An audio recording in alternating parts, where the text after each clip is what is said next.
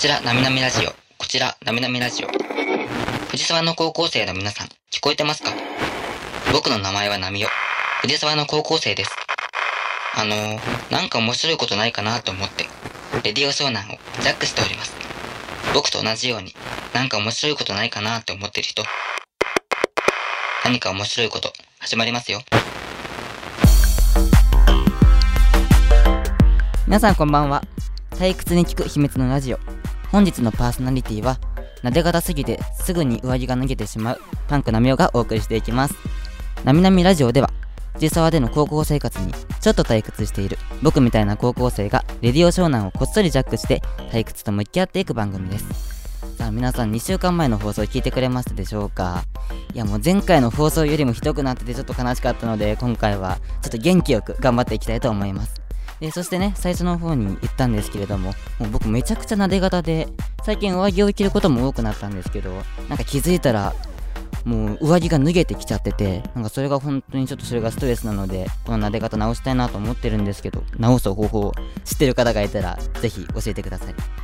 ないかなさあ、ここからはまあ退屈エピソードトークということなんですけれども、僕このエピソードトークが本当に苦手で、もう話すことを考えるのがいつももう憂鬱で大変で困ってるんですけれども、今回はね、3つ話を考えてきたんですけれども、1つが夜散歩、で、次が思い出のフレンチトースト、3つ目が痛いの痛いの飛んでけーっていうやつなんですけれども、今回ね、話す前に何かいいですかって、その、一緒にやってる人に聞いたら、思い出のフレンチトーストがいいって言ったので、今日はこれについて話していきたいと思います。残りの2つもね、いつか話すと思うので、また聞いてくれると嬉しいです。まあ、ということでね、思い出のフレンチトーストっていうことなんですけれども、僕この前ちょっと退屈だったので、まあ、とあるサッカーチームのスタジアムに行ってきたんですけれども、そのスタジアムが、あの、湘南ベルマーレのレモンガススタジアムっていうところなんですけれども、もうそこ結構前から行ってて、結構平塚で近いのでね、結構行ってたんですけれども、で、そこの、まあ、今、さっき言ったんですけれども、フレンチトーストのお店があって、でもそのフレンチトースト屋さんすごい美味しいし、そのお店の人も優しいし、で、何回か行ってたんですけれども、まあそこに行ったわけですよ。で、そこでまたお店に行って、フレンチトーストくださいって買って、で、そこのお店の人、まあ、さっき言った通り優しくていろいろお話してくれるんで、いや、僕前もここでフレンチトースト買わせていただいたんですよって話したら、え、覚えてるよって。でもまさか、これ1年ぐらい前の話なんで、まあみんなに言ってんのかなと思ったら、そしたらその次に、この前彼女と一緒に来てたでしょって。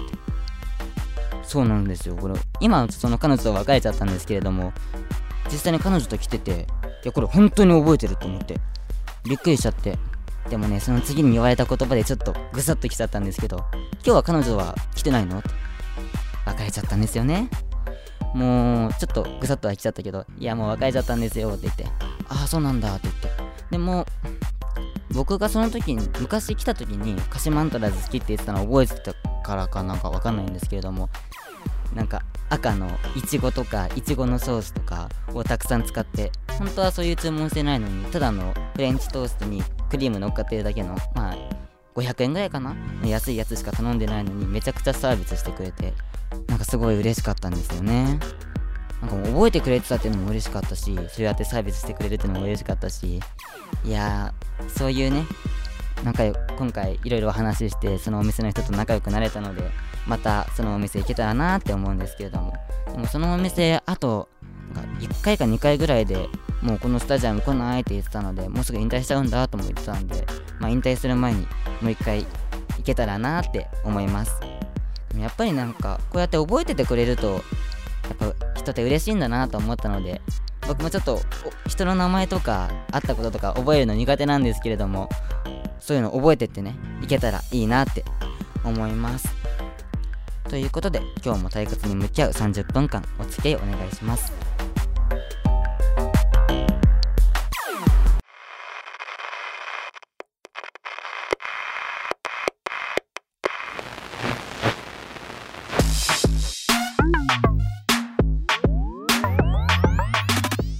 退屈だから〇〇してみた。毎日忙しいと退屈な時間じゃないとできないこととかやろうと思わないことってありませんか？このコーナーではこの時間を使って普段はやれないこととか考えないことについて考えていきたいと思います。さあ僕も本日でパーソナリティ3回目ということでね、まあ、ちょっと慣れてきた感もあってねそろそろねちょっと余裕を持ってできるかなと思ってるんですけどあれ？どんぐりから手紙が来ている。パンクへ。最近ちょっと慣れてきてる感あるけどパンク君にはもっとファンを増やす使命がある。まだまだヤギレベルには行っていないので今日は早口言葉に挑戦してほしい。ファイティンうーん。ピンということでね今日のテーマは退屈だから早口言葉にチャレンジしてみた。早口言葉あんまり得意じゃないんですけれどもちょっとねどんぐりから早口言葉頑張れって言われちゃったので挑戦していきたいと思います。えっとここに早口言葉リストがちょっとこれ一つずつチャレンジしていきたいと思います。まず一つ目。新設診察室視察を早口で言っていきたいと思います。いきます。新設し新設診察室えもうもう落ち着いていきます。新設診察視察しうん。ただただ苦手なだけかもしれない。早口言葉。そう。もう一回いきます。新設診察室視察新設診察室視察新設診察室視察おーオッケー。よかった。言えてた？かな？本当に。よし。じゃあ次二つ目。美術室技術室。美術準備室技術準備室。もうこんな言いづらい言葉を誰が作ったんでしょうか。とやっていきたいと思いますいきます美術室、技術室、美術準備室、技術準備室、美術室、技術室、美術準備室、技術準備室、美術室、技術室、美術準備室、技術準備室。いやー、ダメか。えー、ちょっとこれもう一回やっていいですか？ちょっといける気がする、これ次やったら。もう一回いきます。美術室、技術室、美術準備室、技術準備室、美術室、技術室、美術準備室、技術準備室、美術室、技術室、美術準備室、技術準備室。おギリギリ丸が出た。よかった。結構甘々な、甘々ですね、採点が。よかった。ありがとうございます。じゃあ次。砂漠で油売るアラブの油売り。どこで売ってんの？って感じですけど。よし。いきます。砂漠で油売るアラブの油売り。砂漠で油売るアラブの油売り。砂漠で油売るアラブの油売り。お、丸が出た。よかった。じゃあ次。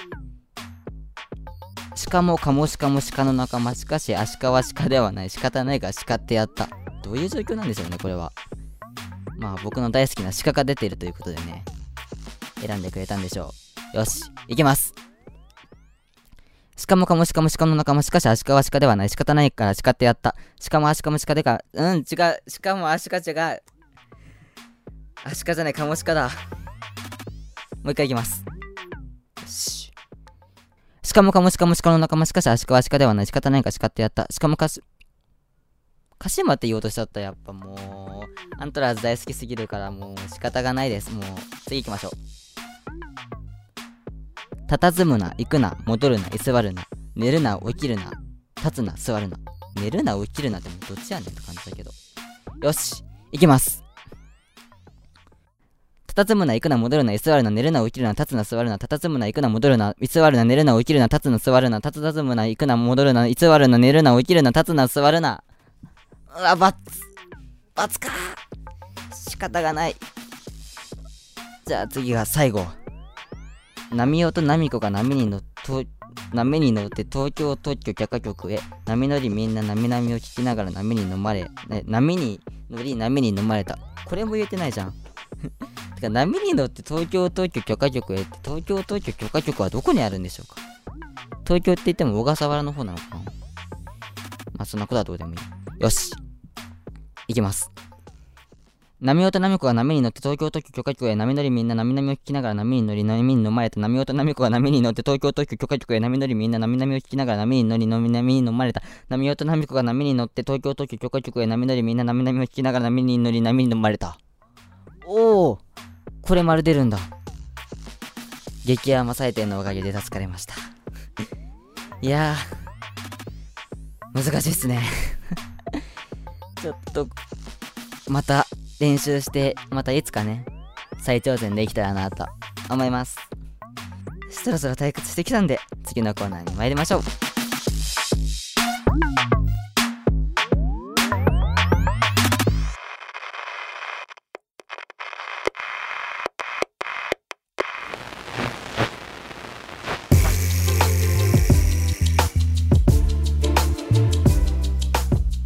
退屈に聞くリクエストのコーナー退屈な時間を満たしてくれるといえば音楽ですよね。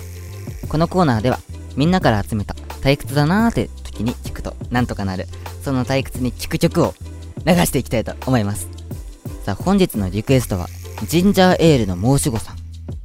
ありがとうございます、えリクエスト曲はブルームベースのブルマとランチ。ブルマとランチ。え全部アルファベットで TO2 じゃなくてトおおちょっとびっくりしましたけど。さあおすすめ理由もいただいてるので紹介していきたいと思います。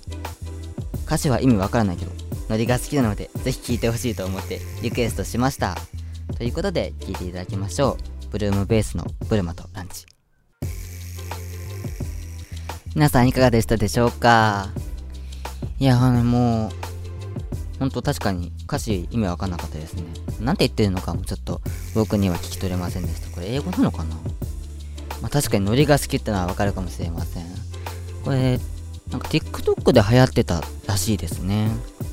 TikTok も見ないので、ほんとすいません、何もわかんないけど、確かにノリのいい曲ですので、皆さんぜひ聴いてみてください。そろそろ退屈してきたので、次のコーナーに参りましょう。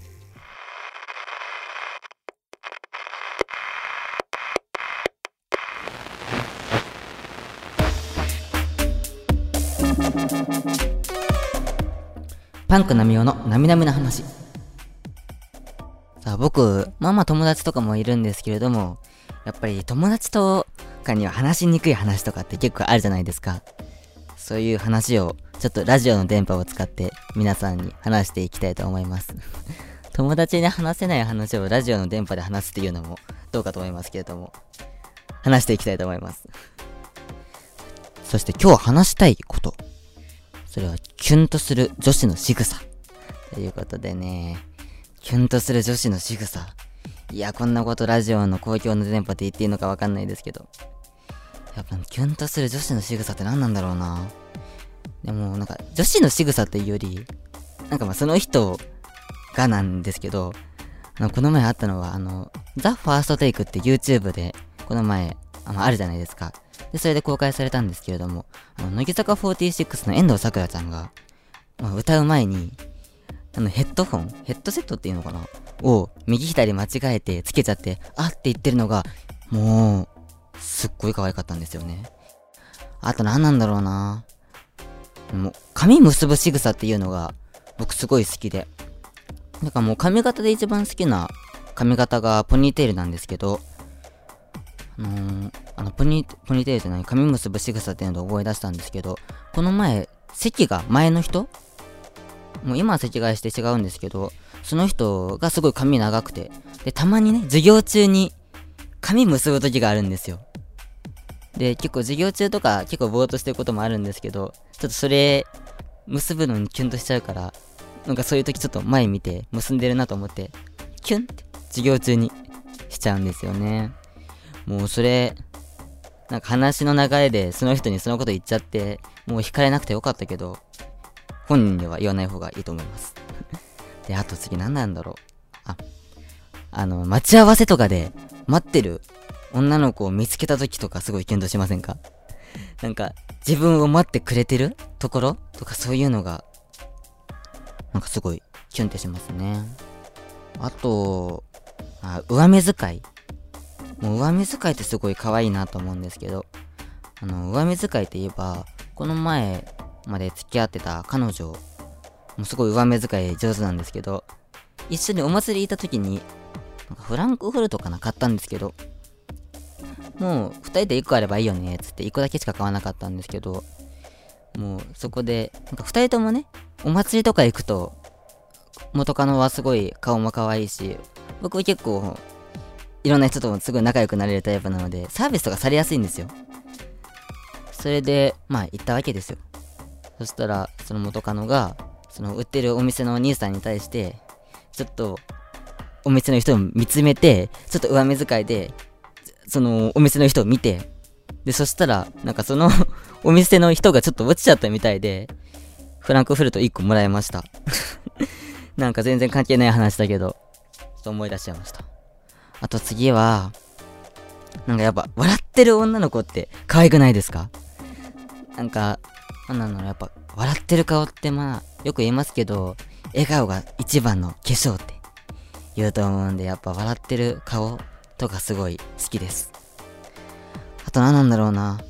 うーん、あの、ちょっとスカート、ちょっと短めのスカート履いてる女の子が少しかがんだ時にちょっと見える太ももか生足がちょっと男の子は見るとキュンとしちゃうかもしれませんね。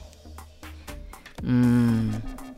だからやっぱもう女子高生なんて大体みんなスカート短いからもう風邪ひかないかなって心配になるんだけどそれぐらい短いから多分男子みんなキュンとしてますね。いやーということでいろいろ紹介してきましたけどでもねやっぱり何なんだろうな結局うん自分の好きな人がしてる仕草が一番キュンとしますかね。いやなんか変なまとまり方になってしまいましたけど。それでは次のコーナーに参りましょう。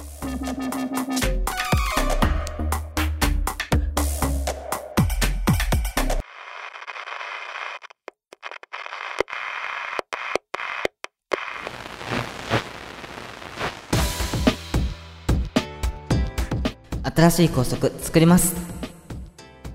皆さん学校の校則ってあるじゃないですか。あれって皆さんどう思いますか？やっぱりなんでこんなことダメって言うのかなとかもう校則やだって皆さん思う方も多いと思うんですけれども今回はね私がいろんな学校の校則とかも調べながら理想のね校則を作っていきたいと思います。そういう妄想企画です。まずえーどんな校則があったら楽しいですかね？なんかみんなで仲良くしましょうみたいなねなんか小学校みたいだな。そういう校則とかもあったら面白いですし。あといろんなところにあるブラックな校則っていうのがありましてちょっと調べてきたんですけど髪を染めちゃいけませんとか。あの普通に髪染めちゃいけないは結構あると思うんですけどもうもともと茶髪なのにもうそういう茶髪っていうのはもうそれぞれ個性で仕方ないからいいと思うんですけどそれも全部黒く染めなさいとかいうのとかあともう服装これじゃなきゃダメみたいな。なんかトレーナーダメとかあとコートとかも学校指定のやつじゃなきゃダメとかそういう校則もあったりして。うんでも髪染めとかも結構今の時代そういう多様性の社会だからそういうの髪染め OK っていう風にしてくれたら嬉しいですよね。結構うちの学校にももう髪染めたいって言ってる人もいるのでそういうのあったらいいですね。あとなんだろうその服装。あの服装僕あのなんか変態っぽいんですけどなんかパーカー着てる？女の子とか結構好きで。もう自分でもそのパーカー好きなのでもういつともパーカーを制服に？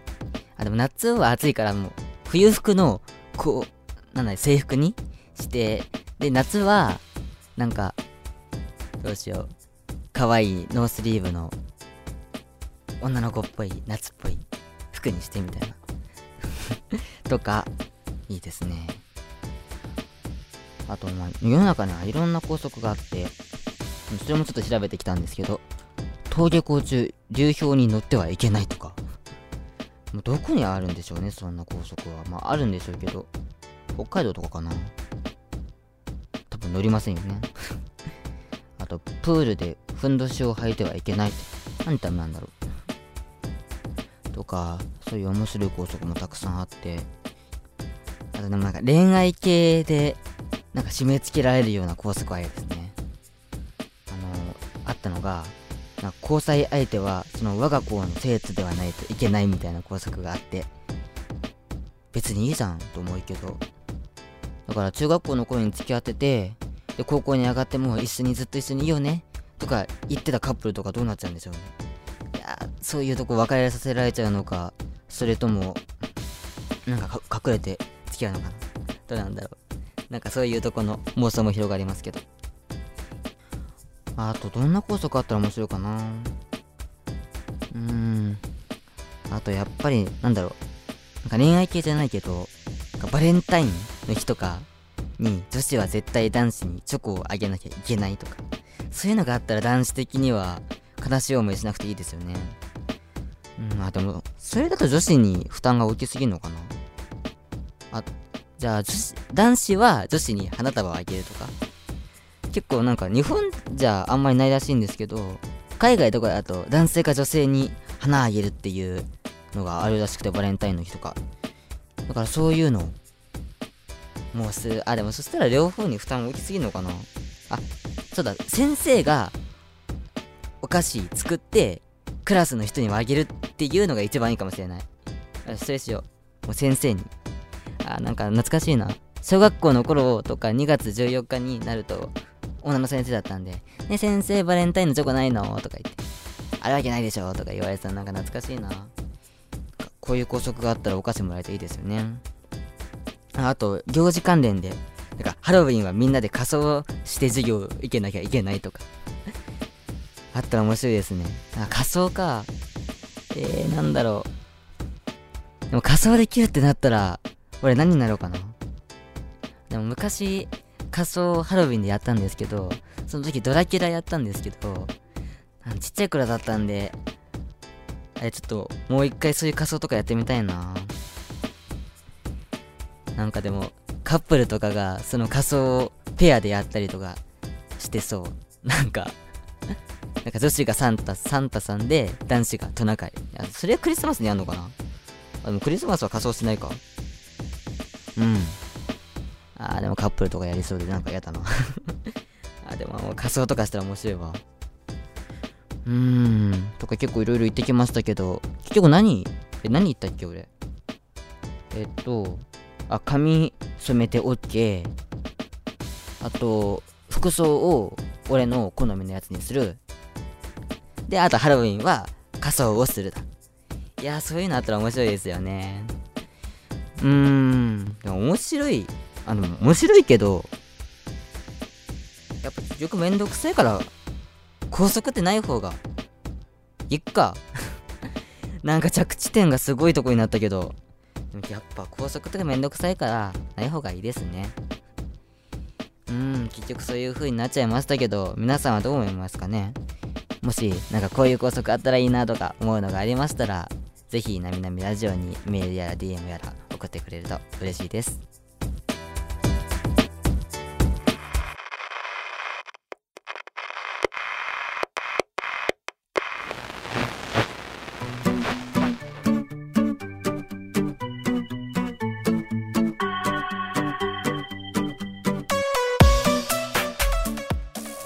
今日ももうエンディングの時間がやってきてしまいました。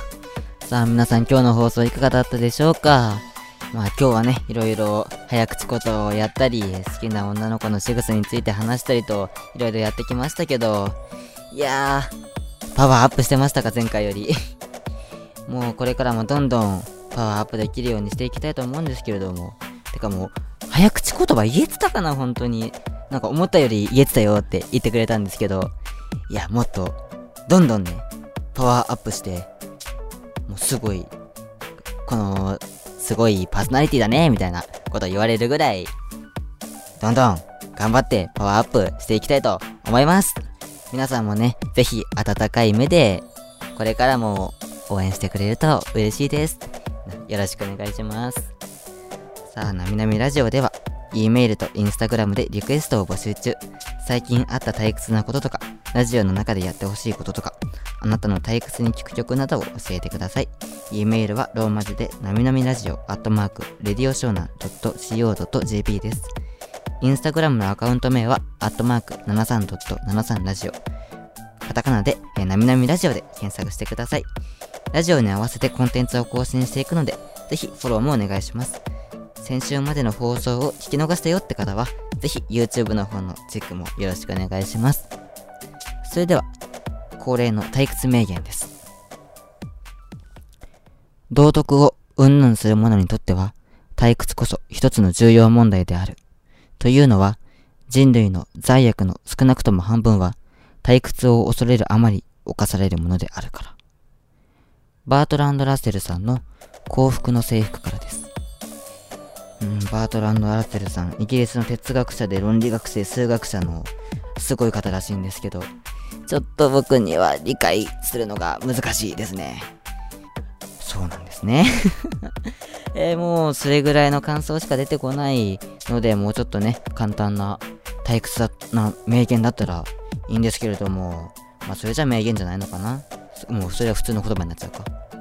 まあ、もうちょっと僕もね、こういうのを理解できるように、今後なっていくように頑張りたいと思います。皆さんもね、まあ、この退屈な、この時間を重要問題として、退屈な時間を、このなみなみラジオで素晴らしい時間にしていただけたら嬉しいです。さて、そろそろ退屈してきたので、今日はこれくらいにしておきたいと思います。Good night!